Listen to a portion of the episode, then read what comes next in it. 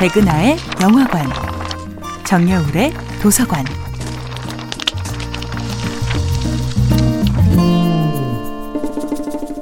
안녕하세요. 여러분과 아름답고 풍요로운 책 이야기를 나누고 있는 작가 정여울입니다. 이번 주에 만나고 있는 작품은 알베르 까뮈의 이방인입니다.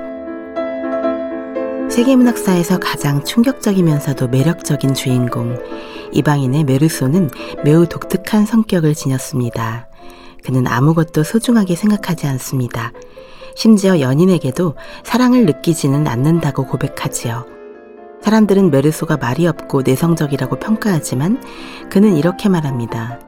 저는 별로 할 말이 없으니까요. 그래서 말을 안 합니다. 그는 무언가를 절실히 필요로 하지 않고 간절히 원하지도 않습니다. 세계도 그에게 무관심하고 그도 세계에 무관심하지만 그는 이대로도 행복하다고 생각합니다.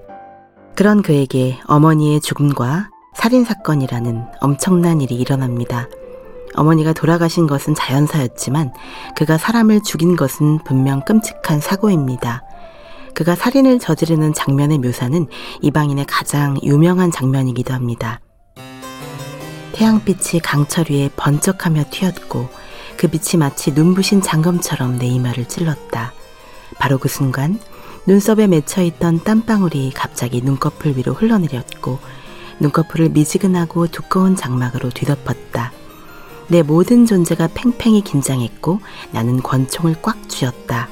방아쇠가 놀았고 총자루에 미끈한 배가 느껴졌다. 그리고 모든 것이 시작된 것은 바로 그 메마른 동시에 귀청을 찢는 듯한 소리와 함께였다. 나는 한낮의 균형을 내가 그토록 행복했었던 바닷가에 기이한 침묵을 깨뜨렸다는 것을 알았다.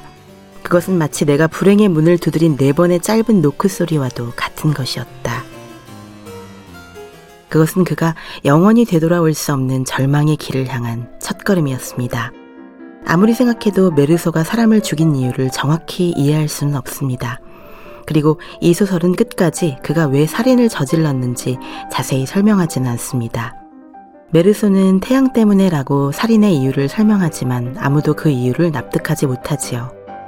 하지만 메르소가 사람을 죽이는 대목에 이르면 바로 그 이해할 수 없는 행동이야말로 인간이라는 존재를 있는 그대로 받아들이는 첫걸음이라는 생각이 듭니다. 모든 행동을 하나하나 이유를 들어 설명할 수 없다는 것, 그것이 인간의 본질 아닐까요? 모든 것을 분석하고 회부하고 이해할 수 있다는 믿음이야말로 인간의 인간을 향한 폭력이 아닐까요? 정여울의 도서관이었습니다.